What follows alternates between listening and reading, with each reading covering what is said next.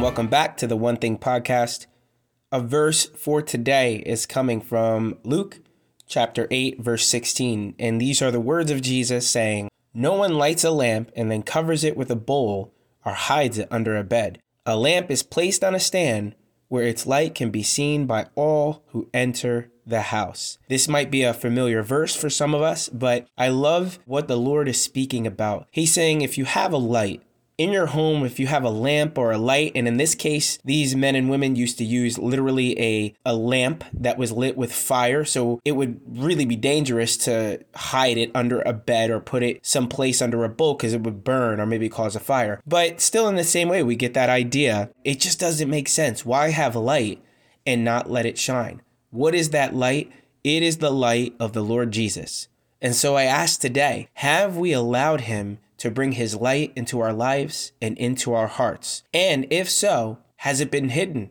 Has it been evident? Has God been able to take maybe the healing that he's done within us, maybe the blessing that he's brought about? Have we been able to, in turn, been able to bring back a light, a thankfulness to God, a praise to the Lord, a testimony, whatever it may be. God is saying that if He has given us the light, if He's allowed us to come into the gospel of the Lord Jesus Christ, we must shine. He calls us to have our light so shine before men that they would come to know God.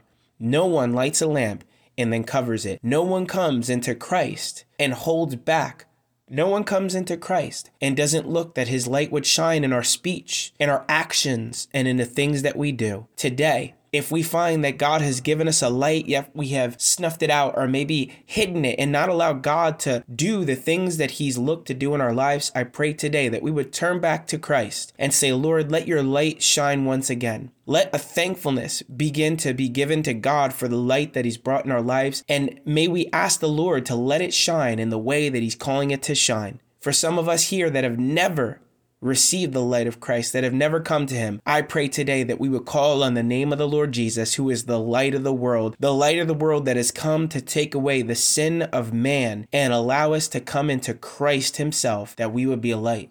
Praying that each one of us would grasp this word today and that we would truly be a light in a dark place. Blessings to each one of you. Amen.